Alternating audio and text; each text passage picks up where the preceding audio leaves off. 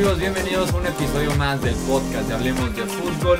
Yo soy Jesús Sánchez y es un placer que estén con nosotros nuevamente listos para analizar lo mejor, también lo peor de esta semana 15 de la temporada 2018 de la NFL. Me acompaña para hacer este análisis mi amigo Rudy Jacinto. Bienvenido Rudy, ¿cómo estás? ¿Qué tal Jesús? Gracias por la invitación. Una semana bien importante, no solo porque se acaba la temporada regular, sino por la sorpresa en muchos de los resultados que tuvimos. Eh, yo esta semana la he llamado una semana de reseteo de expectativas. Creo que se están creando muchas narrativas y esta semana en particular va, a dar a con muchas de ellas. Entonces hay que tomarlo muy en cuenta. Es una semana muy importante. Ya no hay mucho tiempo para que los equipos cambien o mejoren eh, según lo que nos están mostrando en estos momentos. Y, así es prácticamente como van a entrar a postemporada. Sí, una semana en la que eh, los equipos que llegaban con doble dígito, bueno, sobre todo los que estaban como sembrados unidos de ambas conferencias, esperando todavía el resultado del Monday Night Football. Perdió Kansas, perdió Nueva Inglaterra, perdieron Los Ángeles. Entonces, poco a poco, eh, como bien dice, se ha reseteado un poquito esta imagen de, de playoffs, de expectativas que tenemos para eh, cada equipo, también para cada jugador individualmente, dependiendo de lo que hicieron en la semana. Y sin duda alguna, los equipos que estaban en la pelea, los que tenían por ahí un partido de vida o muerte, en muchos casos, tanto en la americana como en la nacional, se vieron mejor que los contendientes que eran un poco eh, más serios o más consolidados en este punto de la temporada. Iniciamos de una vez con el análisis de la semana justamente con uno de estos partidos que hacemos mención que el contendiente se cayó un poquito, mientras que el que venía de menos a más o venía un poquito con expectativas más bajas, levantó la mano y fue la victoria 17 puntos a 10 de los Steelers sobre los Patriots. Pittsburgh rompe con una racha de tres derrotas consecutivas este año, cinco derrotas consecutivas frente a Nueva Inglaterra y se aferran al cuarto sembrado. Los resultados que tuvimos el sábado, eh, bueno, el jueves, el sábado y en el primer horario de juegos del domingo hizo que este partido era un super must win para los Steelers. Eh, llegaban al partido como cuartos sembrados, todavía con pendientes si ganaban o perdían. Si ganaban se mantenían en esta eh, posición. Si perdían se caían del cuarto al octavo puesto. Entonces realmente fue un partido de vida o muerte para los Steelers. Y lo trataron de esa manera y al final de cuentas vencieron a los Pats. Sin Livion Bell, sin James Conner y aún así le corren como si nada hubiera pasado esa defensiva de New England, Jalen Samuels le hizo 142 yardas por tierra a los Patriots que tienen un serio problema con su línea defensiva que no se quita ningún bloqueo ni en el juego por tierra ni en el juego aéreo, mientras que los linebackers cuando corren por afuera de los tackles no llegan a la lateral para hacer el tacleo. Son lentos. Cuando corren por el centro o por el medio de los tackles, por adentro de los tackles, se equivocan de carriles y también queda ahí el espacio libre para el corredor, ¿no? Entonces, una combinación ahí de factores que hizo que Jalen Samuels fuera de las estrellas el domingo por la tarde en Pittsburgh. Mientras que los Steelers también supieron, y eso se lo reconozco porque fue una victoria muy completa para ellos, se recuperaron de dos intercepciones de Big Ben, se recuperaron de otra falla de Chris Boswell para llegar a esta victoria que sin duda alguna eh, solidifica un poco su temporada viniendo de tres derrotas consecutivas no contra los mejores equipos de la NFL. Los confirma un poquito en la imagen de playoffs y les ayuda mucho también en el ánimo viendo solamente ahorita el lado del Pittsburgh. Sí, eh, buena victoria de Pittsburgh. No me parece una Victoria impresionante porque dejaron muchos puntos en el marcador los Pittsburgh Steelers. Me parece que habían suficientes oportunidades ahí para que los Patriots de Nueva Inglaterra en una mejor tarde o más concentrados lo aprovecharan de bastante mejor manera. Eh, ¿Por qué lo digo? Vi pasos soltados de James White, poco característicos, pasos soltados de Julian Edelman, que ya es prácticamente de a uno por partido. Vimos un pase soltado por Josh Gordon también. Vimos un Tom Brady muy poco característico en zona roja nuevamente. Con los Delfines de Miami fue, lo capturaron antes del medio tiempo y, y termina costando el juego. En este fue, bombeo un pase que según yo iba a salirse de las bandas.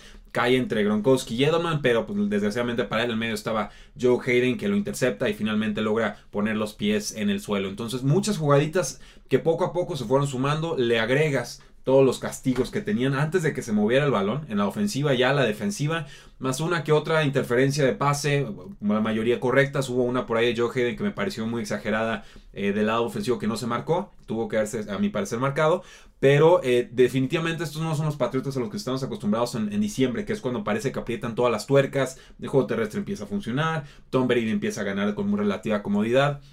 Esta es la versión de los Patriotas del 2018. Es un equipo que no sabe viajar. Es un equipo que sufre contra cualquier rival de forma de visitante. Un equipo que no ha sabido eh, aprovechar los inicios de, partidos. Arrancan muy lento en, cuanto a puntos. Primera serie ofensiva anotan y de ahí en más no vuelven a visitar la zona de anotación. Gronkowski muy desaparecido en el sistema de juego. Entiendo que le pusieran doble bracket de defensa, pero eh, pues tiene que haber alguna forma de, reactivarlo. No puede ser que un equipo tan malo defendido normalmente a linebackers como son los Steelers no lo puedas aprovechar a Rob Gronkowski. Creo que ganaron los Pittsburgh Steelers en los dos lados de la trinchera. Veo muy indisciplinado, muy desconcentrado al equipo de los Patriotas. No los voy a dar por muertos porque si algo he aprendido de este desgraciado equipo es que cuando llega la hora de la verdad suelen encenderse, pero su camino para hacer algo importante esta temporada se complicó muchísimo, ya que cayeron de segundo a tercer sembrado y no veo a Houston perdiendo alguno de sus próximos dos partidos de Steelers. Hicieron lo suficiente, hicieron lo correcto, se quitan la malaria de jugar contra Patriotas, pero a mí me siguen dejando muchísimas dudas y ni siquiera tengo claro que terminen ganando la división.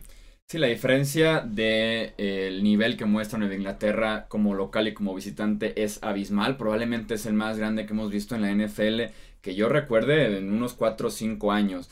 Eh, tal vez se le pueda achacar algo a esos Seahawks que también en casa ganaban por 30 puntos y después como visitantes sí ganaban de manera muy cerrada, pero sino la diferencia de este eh, equipo que está 3-5 como eh, visitante este año 6-0 como local y no solo en, en el récord de ganados y perdidos se ve, sino también en el nivel que muestra la defensiva, la ofensiva, es increíble que frente a una defensiva de los Steelers que también llega a este partido sin identidad en lo que iba de la temporada, que realmente tenían solamente un par de piezas eh, destacadas, pero que prácticamente cualquier equipo le ponía 100 yardas por tierra. Teníamos a Derek Carr teniendo muy buenos juegos frente a los Steelers en esa secundaria. Plagados de errores que no les permiten aprovechar justamente esta condición de los Steelers. Un touchdown de 60 63 eh, yardas en las primeras jugadas del partido. En un minuto de posesión pusieron 7 puntos. En los siguientes 29 solamente pusieron 3 en el marcador. 14 castigos. Bien decía las series ofensivas que terminan con drops de Edelman, de, Gordon. Eh, los pases a Gronkowski extremadamente forzados. Creo que esperaban esa versión de Gronkowski que sí te puede ganar con varios defensivos alrededor, que se puede separar todavía en las rutas como apenas lo hizo eh, hace un año ahí mismo en Heinz Field. En esta ocasión Gronkowski entre lesiones, entre que pasó ya una temporada completa, ya no tiene aceleración, ya tiene que construir velocidad a lo largo de su ruta, lo cual eh, pues le cuesta muchísimo en el aspecto de la separación, en ganar eh, enfrentamientos cerrados, ya no puede con dobles equipos, sin duda alguna me pareció muy pero muy forzado el plan de juego, sobre todo al final del partido. esa última serie ofensiva. Sí, tres veces seguidas, cuando yo lo compartí en Twitter, me parecía que, o sea, sí hubo varios errores. Creo que el más grande de ellos podría ser en esa tercera y quince, la penúltima jugada ofensiva que tiene Nueva Inglaterra. Creo que haber ido corto para tener un cuarto, una cuarta oportunidad mucho más accesible o también estaría más cerca de la zona de anotación. Tenían, creo que yo, tenían, creo yo, mejores opciones que forzar ese pase Gronkowski que se, que se termina yendo. Voló todos los pases en la, última primera, segunda fila. Entonces, sin duda alguna, complicado, creo yo. Eh, si Nueva Inglaterra va a depender completamente de si está jugando en Foxboro o no para los playoffs. Sin duda lo va a hacer. Todavía no es campeón divisional, pero tiene dos semanas más para con que gane su partido. Con eso basta para eh, por lo menos recibir una semana de playoffs. Después ya tendremos que estar hablando de ir a Houston, de ir a Kansas o de ir a Los Ángeles si los Chargers se cuelan como ese primer sembrado y ahí podrían iniciar los problemas. Pero si yo achaco completamente el momento de los Pats de dos derrotas consecutivas, que es rarísimo para ellos, sobre todo en diciembre, no pasaba desde 2002, lo achaco directamente a la fortaleza mental que no tiene este equipo, que permite que te saquen un partido de esa manera en Miami, que te hace que pierdas en Jacksonville, en Tennessee, eh, en Detroit, frente a equipos que eh, simplemente lo planearon mejor que ellos, parece que no estaban listos. Y en Pittsburgh se ve lo forzado a Gronkowski, los castigos, los drops, o sea, es una serie de errores que parecen mentales de concentración que tienen a este equipo. Parece que, parece que bien, porque son todavía tercer sembrado en los playoffs, pero a lo que nos tenían acostumbrados, por lo menos en Foxboro, eh, es muy poco lo que han ofrecido, sobre todo visitantes. O sea, ahorita hay que ver que podemos poner flechas, ¿no? Si van directamente mejorando, medio mejorando, neutrales, medio bajando o completamente picando. Yo diría que los Patriots están en esa cuarta opción de pues con miras hacia la baja, porque literalmente pasaron de poder haber quedado en primer lugar, ahorita están en tercero, no descansan, y el hecho de enfrentar o a Baltimore Ravens o a Tennessee Titans o Indianapolis Colts, aunque sea en tu casa, eh, no son rivales nada cómodos, podría yo perfectamente ver un upset ahí con esos equipos. Por los Steelers, bien por ellos, siguen una media victoria delante de los eh, Baltimore Ravens, que ganaron su juego de esta eh, semana, pero que no se confíen porque ahora van contra los Santos de Nueva Orleans. Sí, así es, los Steelers quedan con récord de 8-5 y 1 medio juego de ventaja en su división sobre los Ravens que están 8-6 y también la misma ventaja que tienen sobre Colts y Titans en la pelea por ser eh, comodines en el caso de perder el liderato de la división.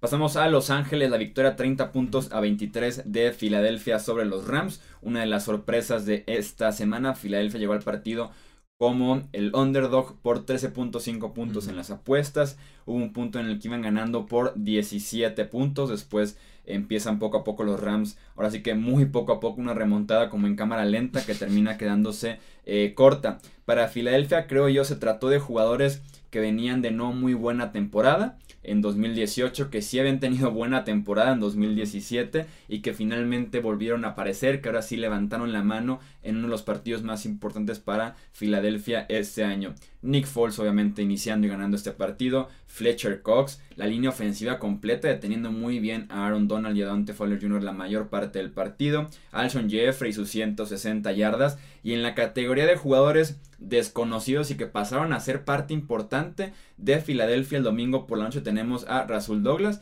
y a Bonte Maddox. Dos secundarios totalmente desconocidos, dos secundarios que llegaron a esta posición a raíz de lesiones y bajas de juego de titulares que tenía Filadelfia en esas posiciones y que fueron piezas muy importantes para detener uno de los mejores ataques por aire que teníamos en la NFL este año. Douglas y Maddox. Sí, son hombres que han tenido que entrar por lesiones. Literalmente hubo un punto en el que los cinco cornerbacks de los Águilas de Filadelfia estaban fuera y poquito a poco van recuperando algunos de ellos. Eh, esto es preocupante para los, Ángeles Rams. Creo que esto ya no es accidente. Llevan tres juegos malos. Alcanzaron a ganar el de los Detroit Lions. Con los Osos de Chicago podemos achacarlo a una super defensa. Eh, aquí no. Águilas de Filadelfia lleva 14 semanas demostrando que si llega a postemporada va a ser muy circunstancial. O sea que porque se enracharon al final. Pero eh, ciertamente esta no es la ofensiva de Los Ángeles Rams que alcanzamos todavía a ver contra los Kansas City Chiefs antes de la semana de descanso. Comienzo a temer que los Detroit Lions pusieron ahí un, sistema defensivo que funcionó muy bien casi todo el encuentro. Que los Osos de Chicago y Big Fangio, coordinador defensivo, lo perfeccionaran. Y que ahora simplemente las Águilas de Filadelfia llegaran y lo aprovecharan. ¿De qué estoy hablando? Creo que no están funcionando los pases de play action con Los Ángeles Rams. Creo que esa es la, forma en la que aderezan y arreglan toda su, ofensiva. Gira alrededor de la amenaza de corrida y entonces ah, lanzan profundidad. Y son demostrados estadísticamente, coreback bueno, promedio malo, el play action te sube tu coreback rating de forma muy, muy notoria. Si le quitas esto entonces a, Jared Goff y le empiezas a llegar con presión y le dices básicamente a Los Ángeles Rams, corran, hagan lo que quieran adelante de mí mientras no me ganes en un, en un bombazo, eh, creo que se les complica muchísimo el plan de juego. Las Águilas de Filadelfia tenían la defensiva, el, pass rush para lograrlo. Seguimos viendo muy errático a Jared Goff, muy preciso. Una jugada en la que le centra en el balón, se le cae, se levanta, tiene defensiva encima como que quiere hacerse la pelota hacia adelante, simplemente se termina siendo un fumble, una intercepción eh, más propia de Blake Bortles que de alguien que en un momento fue candidato al MVP la última serie ofensiva de los Rams, eh, terrible. Bueno, antes de eso, el fildeo en un despeje, le entrega el balón a Filadelfia. Por suerte para ellos, eh, fallan el gol de campo y tienen una última oportunidad. Pero la última serie, igual. Perdieron un minuto por lo menos. pero no, fueron tres puntos, pero sí fue un minuto. Sí, un minuto. Y aparte, en las siguientes jugadas no podían ni siquiera salir de las bandas. O sea, jugadas de 3, 4 yardas y el jugador, habían varios, ¿no? Pero sobre todo eh, Gerald Everett. Gerald Everett y Todd Gurley también. De, ambos lados del campo. Quieren dos yardas extras en vez de salirse del campo y ahí se les van unos 45 segundos. Tenían 1.20 para remontar. Obviamente no prosperó esto. Bien por las Águilas de Filadelfia, necesitan ganar sus dos partidos, necesitan combinación de resultados, sobre todo una derrota por ahí de, Panteras, una derrota por ahí de Vikingos de Minnesota, quizás un tropiezo eh, espeluznante de, de Vaqueros, pero eh, se enrachan. Nick Foles regresa, regresa bien. Esta historia ya la hemos visto. ¿A alguien le sorprendería que se colaran a postemporada? Eh, a mí no, no lo apostaría, pero pues tampoco lo apostaba el año pasado. Sí, por los Rams, como, como dices, mal manejo el, del tiempo al final del partido.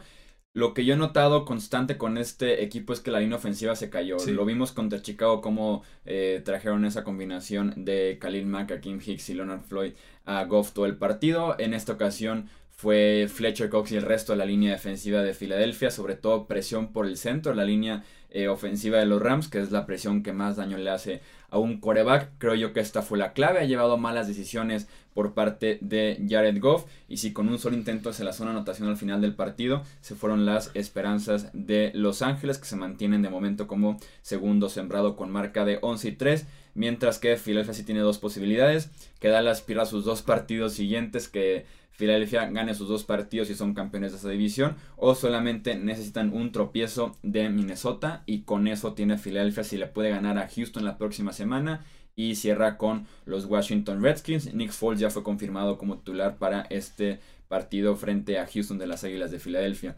Vamos a Chicago, la victoria 24 puntos a 17 de los Bears sobre los Green Bay Packers. Por primera vez desde 2010, los Bears son campeones del norte de la NFC, después de cuatro años consecutivos como últimos de esa división.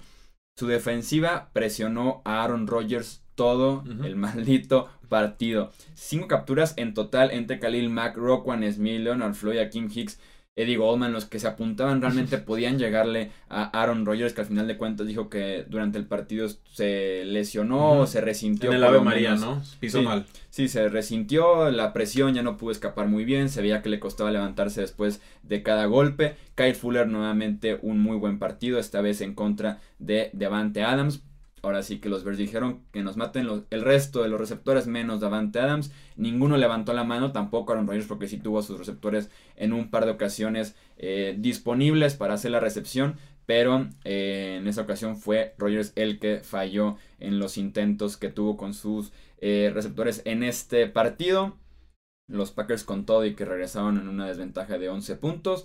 Al final de cuentas los Chicago Bears retoman la ventaja subidos todo el equipo en la espalda de Tariq Cohen en esa ofensiva, que me parece a mí actualmente un running back top 10 de la NFL, eh, Tariq Cohen. Hace de todo. Sí, por lo que puede hacer en equipos especiales y en la ofensiva, corriendo y recibiendo el balón. Es mejor quarterback que Manning, ¿eh? Sin duda alguna, es, es explosivo, te consigue yardas extras, parece que ya, ya se va a salir, te consigue todo un primero y diez más y ahora sí se sale, o sea, de verdad, todos en la espalda de Tariq Cohen y con eso suficiente para que Chicago le arrebate esa división a Minnesota y a Green Bay, ¿no? Sí, no era de accidente que Tariq Cohen desde colegial le llamaran The Human Joystick, ¿no? El videojuego humano. Es es un jugador real que ha traducido esas cualidades a la NFL y, cuando está en el campo y cuando está funcionando le da una dimensión eh, todavía desconocida a esa ofensiva de los Osos de Chicago. Ganan los Osos 24 a 17 y se juntan muchas cosas. Primero, pues la victoria obviamente de Osos sobre Packers, que es importante. Packers generalmente le tiene tomada la medida a los Osos. Ganan la división. Eh, y, de propina, pues bueno, eliminan a los Packers de postemporada. Creo que ese triple bandazo va a ser un ímpetu anímico que la franquicia va a recordar por mucho tiempo. Creo que es de las victorias que forjan. Eh, pues no quiero hablar de dinastías porque no sé hasta dónde llega este equipo, pero sí puedo hablar de un equipo contendiente que llega con pie sólido y que eh, le veo más piezas para no convertirse en un Jacksonville la temporada siguiente, ¿no? Que creo que sería el peligro si hablamos de super defensivas de un año para otro muy lastimado Aaron Rodgers, la intercepción, bueno, se rompe su racha de más de cuatro, bueno, 402 pases sin intercepción. Le rebota en las manos a Jimmy Graham, que ya está más acabado. Eh, que, bueno, ese ni de, ni qué, pero simplemente es un jugador que para mí ya ya las dio. Simplemente no, no me ha gustado su, temporada. Por ahí también, pues, Randall Cobb abierto en una jugada, Rodgers le vuela el pase, hubo otra en la que le suelta un pase. Tuvo que haber encontrado a Marquez Valdez Scantling para un touchdown de 76 yardas. No lo encuentra. Eh, en fin, eh, la ofensiva de los Packers es lo que es. No, va a cambiar. Eh, hubo cambio de, directivos y lo, que ustedes gusten y manden. Se necesita todo un off-season, piezas nuevas, nuevas ideas, nueva motivación para arreglar lo que está sucediendo. Ojo con los Osos de Chicago, están jugando bien, pero el safety eh, Jackson se lastimó y no sabemos la gravedad de la lesión. Por ahí si llegase a perderse la postemporada sería una segunda baja dolorosísima para la secundaria de los Osos de Chicago, que ya perdieron a su cornerback slot, Bryce Callahan, que era uno de los mejores en esa posición este año. Chicago prácticamente se confirma como tercer sembrado de momento porque tienen marca de 10 y 4, pero están también a un desliz de los Rams de Los Ángeles de meterse como eh, segundo sembrado en la conferencia nacional. Los Ángeles tiene marca de 11 y 3, Chicago 10 y 4. Recordemos que Chicago tiene el desempate a favor porque ya le ganó a este mismo equipo de los Rams. Entonces, Chicago podría pasar de ser últimos en la división a ser campeones y también segundos sembrados y descansando en postemporada. qué frío, ¿eh? Jugar en Soldier Field en enero. Rápidamente pasamos a la victoria 26 puntos a 23 en tiempo extra de San Francisco frente a Seattle. Los Seahawks simplemente no jugaron un partido perfecto, que es lo que les estaba exigiendo el nivel de los 49ers en este encuentro.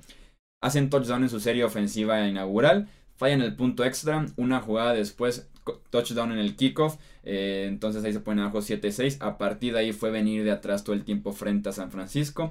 Ya en el tiempo extra les queda una recepción larga que prácticamente les daba la victoria por un castigo en la línea ofensiva. Y después ya cuando despejaron en el mismo tiempo extra una interferencia de pase de la defensiva puso San Francisco en territorio de gol de campo para ganar este partido. En total fueron 14 castigos para los Seahawks en este encuentro que también ya se empiezan a eh, complicar en lo que podría ser su imagen de playoffs. Llegaron muy cómodos en este encuentro, incluso una victoria y aseguraban su lugar en la postemporada. Ahora que perdieron en este encuentro combinado con un par de victorias de otros equipos, están solamente medio juego arriba de Minnesota, un juego completo arriba de Washington y de Filadelfia, pero los Seahawks tienen la pequeña, pequeñísima desventaja que reciben a Kansas City la próxima semana. Entonces empieza a complicar un poquito el escenario de playoffs. Una victoria muy merecida, llena de juventud, llena de aporte de los jugadores más jóvenes de los, de los 49ers. Pero sí, Seattle dejó una oportunidad de oro en San Francisco ayer. Sí, de acuerdo. Poco que agregar, solo denle crédito a este equipo de San Francisco. Pudieron haberse tirado en la maca y agarrar un pick alto en el draft y no. Se han estado peleando, se han estado rachando. Nick Mullins 275 yardas, un touchdown.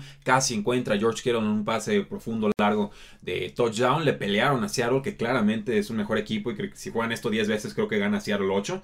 Pero, eh, sí, pero estuvieron respondones, jugaron equipos especiales clave. Dos touchdowns de Doug Baldwin que le roba todo el valor fantasy a Tyler Lockett. Una lástima que no lo jugamos en Fantasy Football, pero eh, ciertamente este equipo de San Francisco tiene amor propio, buena ejecución de Kyle Shanahan y eh, Seattle pues a remar por su vida porque está muy muy dura, eh, están caros los boletos para la NFC.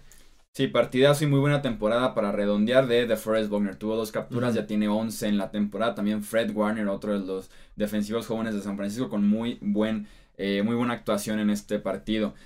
Pasamos ahora hacia la ronda eh, rápida para cubrir el resto de los partidos del sábado y también del domingo en la NFL. Cleveland le ganó 17 puntos a 16 a Denver. Justo cuando estaban en la pelea por los playoffs, los Broncos pierden dos partidos consecutivos frente a equipos eliminados de la contienda de la postemporada. Vance Joseph, muchísimas gracias. Philip Lindsay tuvo su segunda semana consecutiva muy, pero muy callado frente a una defensiva de los Browns en total permitió un promedio de 3 yardas por jugada, interceptó dos pases de Case Keenum y esa fue la clave para aguantar esta ventaja de un punto. Sí, pero todavía no están eliminados los Cleveland Browns, ¿eh? Ya, están eliminados. ¿Ya? Con, la victoria ayer de los Steelers, están ah, ya con eso. Ah, qué lástima. Creí que necesitaban el empate de Tennessee y Colts al final. Bueno. No, ya quedaron eliminados. Ni modo. Hubieran eliminado a Hugh Jackson antes y no estarían eliminados de postemporada. Pero bueno, qué desgracia. Indianapolis Colts gana 23 a 0 a los Vaqueros de Dallas. Para mí esta es la sorpresa de la semana. Una ofensiva de los Vaqueros de Dallas que venía enrachada las últimas cinco actuaciones. Ya la semana pasada dieron avisos de que había algunos problemas ahí. Pues bueno, se acabó el dulce en el paraíso.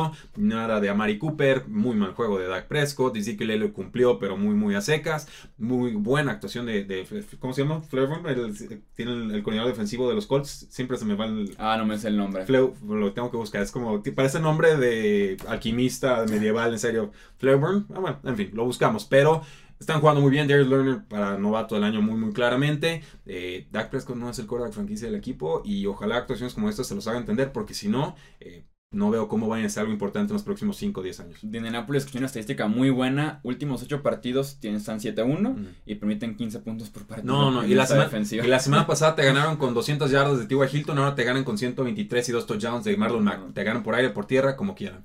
Eh, los Ravens siguen corriendo el balón, jugando muy buena defensiva y ganando en esta ocasión 20 a 12 frente a los Tampa Bay Buccaneers. Gus Edwards corrió para 104 yardas y un touchdown. Lamar Jackson agregó 95 yardas por tierra. La defensiva apenas le permitió 12 primeros y 10 a Tampa Bay, provocó dos entregas de balón. Lamar Jackson está 4-1 como titular y estaban y está Lamar Jackson a una serie una serie defensiva exitosa de estar 5-0, incluyendo una victoria en Kansas. Baltimore sigue como sexto sembrado con esta victoria, marca de 8 y 6. Le siguen pisando los talones Colts y Titans con la misma marca. Ojo con Baltimore porque el próximo sábado por la noche visita a los Chargers. Matt Eflebus. Matt Eflebus. Algo así. Está, complicado el nombre, bueno, lo, buscamos, creo que ni siquiera lo pronuncié bien. Houston ganó 29 a 22 a los Jets de Nueva York, los Jets jugaron bien. Sam Darnold, eh, mucho volumen de pase, cumplió, dio señales de vida, casi sacan el resultado. Eh, Sean Watson y, y DeAndre Hopkins son una mancuerna endemoniada, es muy difícil pararlos. Salió lastimado Lamar Miller, vimos buen volumen de acarreos de Elijah Maguire en sustitución de Isaiah Crowell. En general, un partido que da señales de vida de los Jets de Nueva York, que creo por el momento se pueden sentir tranquilos con lo que está mostrando su quarterback y pareciera sobre eso pueden construir en el offseason, Houston obviamente se pone como segundo sembrado de la AFC. Miami perdió 17 puntos a 41 en Minnesota frente a los Vikings. Mike Zimmer, el head coach de los Vikings, despidió a John DeFilippo, su coordinador ofensivo, por no correr suficiente el balón y cuánta razón tenía Mike Zimmer. 220 yardas terrestres, incluyendo 88 de Dalvin Cook en el primer cuarto solamente. Ahí va el dato de la semana, en mi opinión. Los Vikings le ganaban 21-0 a los Dolphins en algún punto del segundo cuarto. En este punto de la paliza, Minnesota tenía 15 primeras oportunidades logradas. Miami tenía 15 jugadas en total. No. No, pues gracias. Espantoso. no, Y lo de, lo también fue de muy bajo nivel. Matt Eberflus. Everflux. Creo que si me das tres segmentos más lo terminamos de pronunciar bien. Pero bueno, Tennessee Titans, la otra blanqueada de la jornada, ganan 17 a 0 unos New York Giants que sin Odell Beckham Jr. perdieron definitivamente la brújula. Gran actuación de Derrick Henry, segunda semana consecutiva. Récord de la franquicia con 238 yardas en la semana 14. Ahora solamente tuvo 172 eh, touchdowns. Destacar también el sistema defensivo que están implementando, pero sobre todo la lesión del cornerback Logan Ryan, que va a ser muy sensible por una defensiva que estaba muy, muy entonada. Por favor, no me digan que Manning va a estar firmado con los, con los New York Giants en 2019, como apuntan todos los rumores. Ya desháganse de ese caso, por favor. Sí, Tennessee en dos semanas perdió esquinero, tackle derecho y a la cerrada titular. pero recuperó su dignidad. Washington ganó 16 puntos a 13 frente a los Jaguars. Cody Kessler corrió para más yardas de las que pasó ayer y corrió para 68 yardas, lo cual te dice mucho de su actuación. Pasó solamente para 57 y fue clave en la derrota de los Jacksonville Jaguars. Keller tuvo dos entregas de balón por cero de Josh Johnson, que se combinó para 200 yardas en total. Y la única anotación ofensiva del partido, porque el touchdown de Jacksonville fue de equipos especiales. Muy poco que agregar de este partido, pero sí ya se dieron cuenta en Jacksonville que ni Black Bottles ni Cody Keller son la solución. Bueno, si creen que era Cody Kessler la solución, les tenían muy malas noticias desde hace rato. Buffalo gana 14 a 13 a los Detroit Lions, un partido en el que los Lions iban arriba 13 a 7, lo cual significa obviamente que Detroit no metió puntos en la segunda mitad. Encontró eh, Josh Allen a Robert Foster, un touchdown de 42 yardas, está teniendo muy buenas actuaciones, gracias en el fantasy football, eh, pero se lastiman a pedazos, todos se rompen los corredores de los Buffalo Bills, fuera LeSean McCoy, fuera Chris Ivory, durante el partido se lastima Marcus Murphy, eh, una lesión de mano, hasta el suplente por ahí, Keith Ford tuvo algún detallito y tuvo que entrar el fullback Patrick DiMarco, o sea, verdaderamente un carrusel, un caos total ese backfield, pero sacan el partido, ganan por un punto del Detroit, pues Kenny Goladay volvió a aparecer en la, en la temporada. Atlanta venció 40 puntos a 14 a Arizona, Tevin Coleman resucitó, le dio vida a un ataque muertísimo de los Atlanta Falcons por tierra con 145 yardas, incluyendo acarreos de 65 y 43 yardas. Arizona, triste, pero tuvo que sentar al final a Josh Rosen, capturado seis veces, interceptado dos, estaba doliendo también después de tanto golpe, entonces mejora la banca y terminó el partido Mike Lennon. Pregunta, ¿tienen que despedir a Steve Wilkes, ok, coach, o no? Está en su primer año, ¿no? Yo no, si está en su primer año, yo no creo que sea necesario, porque la defensiva a veces no juega tan mal. Ah, pues... A ver, bueno, no sé, yo el talento, ve, el talento también de la defensiva. No, pero pues también es Chandler Jones, Patrick Peterson. No, no, hay buenos talentos. Pero el Primer año de Arizona siendo top 10 del draft. Si cambias head coach, pues el talento ahí sigue. No, es como que se van con el head coach. No, no voy a jugar a Chandler Jones porque me corrieron a mi coach Steve Wilkes, que solo conozco de un año, ¿verdad? No, no, no, no, no. El talento es muy pobre para pedir también mucho a ese entrenador, es lo que me mm. refiero. Bueno, posiblemente lo que es que lo que veo es que pueden arruinarle así, le pueden esquematizar cosas a Josh Rosen y que se cuadren ideas que no funcionan y que lo rompan. Creo que, no, creo que no se necesita cambiar de head coach para cambiar de coordinador ofensivo, que eso sí creo que viene. Yo creo que... También, ve, también ve quién está iniciando la línea ofensiva. No, no, es un ¿eh? desastre, es un o desastre. Sea, pero no se puede hacer yo, yo soy la idea de que mejor tener un head coach con mentalidad ofensiva que uno defensivo ah, que no me ha demostrado absolutamente nada este año. ¿eh? Pero, me, recuerda a Vance Joseph el año pasado. Y desde el año pasado yo decía, no va a funcionar y, en estas estamos. Cincinnati gana 30-16 a los Oakland Raiders. Ahí está entonces. El último partido de Marvin Lewis como head coach de Cincinnati en casa. Oh, Sí, ya, la previa, ya. Sí, ya. ¿La, la, la anticipas? Sí, ya. Bueno. Le quedan dos semanas en el puesto, pero este fue el último como local. Va a ser fantástico ver a Hugh Jackson como head coach de los Bengals en 2019. Eso fue todo entonces por este episodio de análisis de la semana 15. Recuerden que tenemos todavía dos episodios más para aquellos jugadores de fantasy que están en sus respectivas finales o que están peleando por el premio de consolación. Y también tendremos a final de semana la previa de la semana 16, ya penúltima de la temporada 2018 de la NFL. Rudy, muchísimas gracias. Al contrario, Yo soy Jesús Sánchez, esto hablemos de fútbol. Recordarles que nos encuentran en Facebook, Twitter e Instagram, también en YouTube, nuestro podcast que se publica cuatro veces por semana, así como nuestro sitio web hablemosdefutbol.com. Muchas gracias por su preferencia nuevamente y nos escuchamos en el próximo episodio. Hasta luego.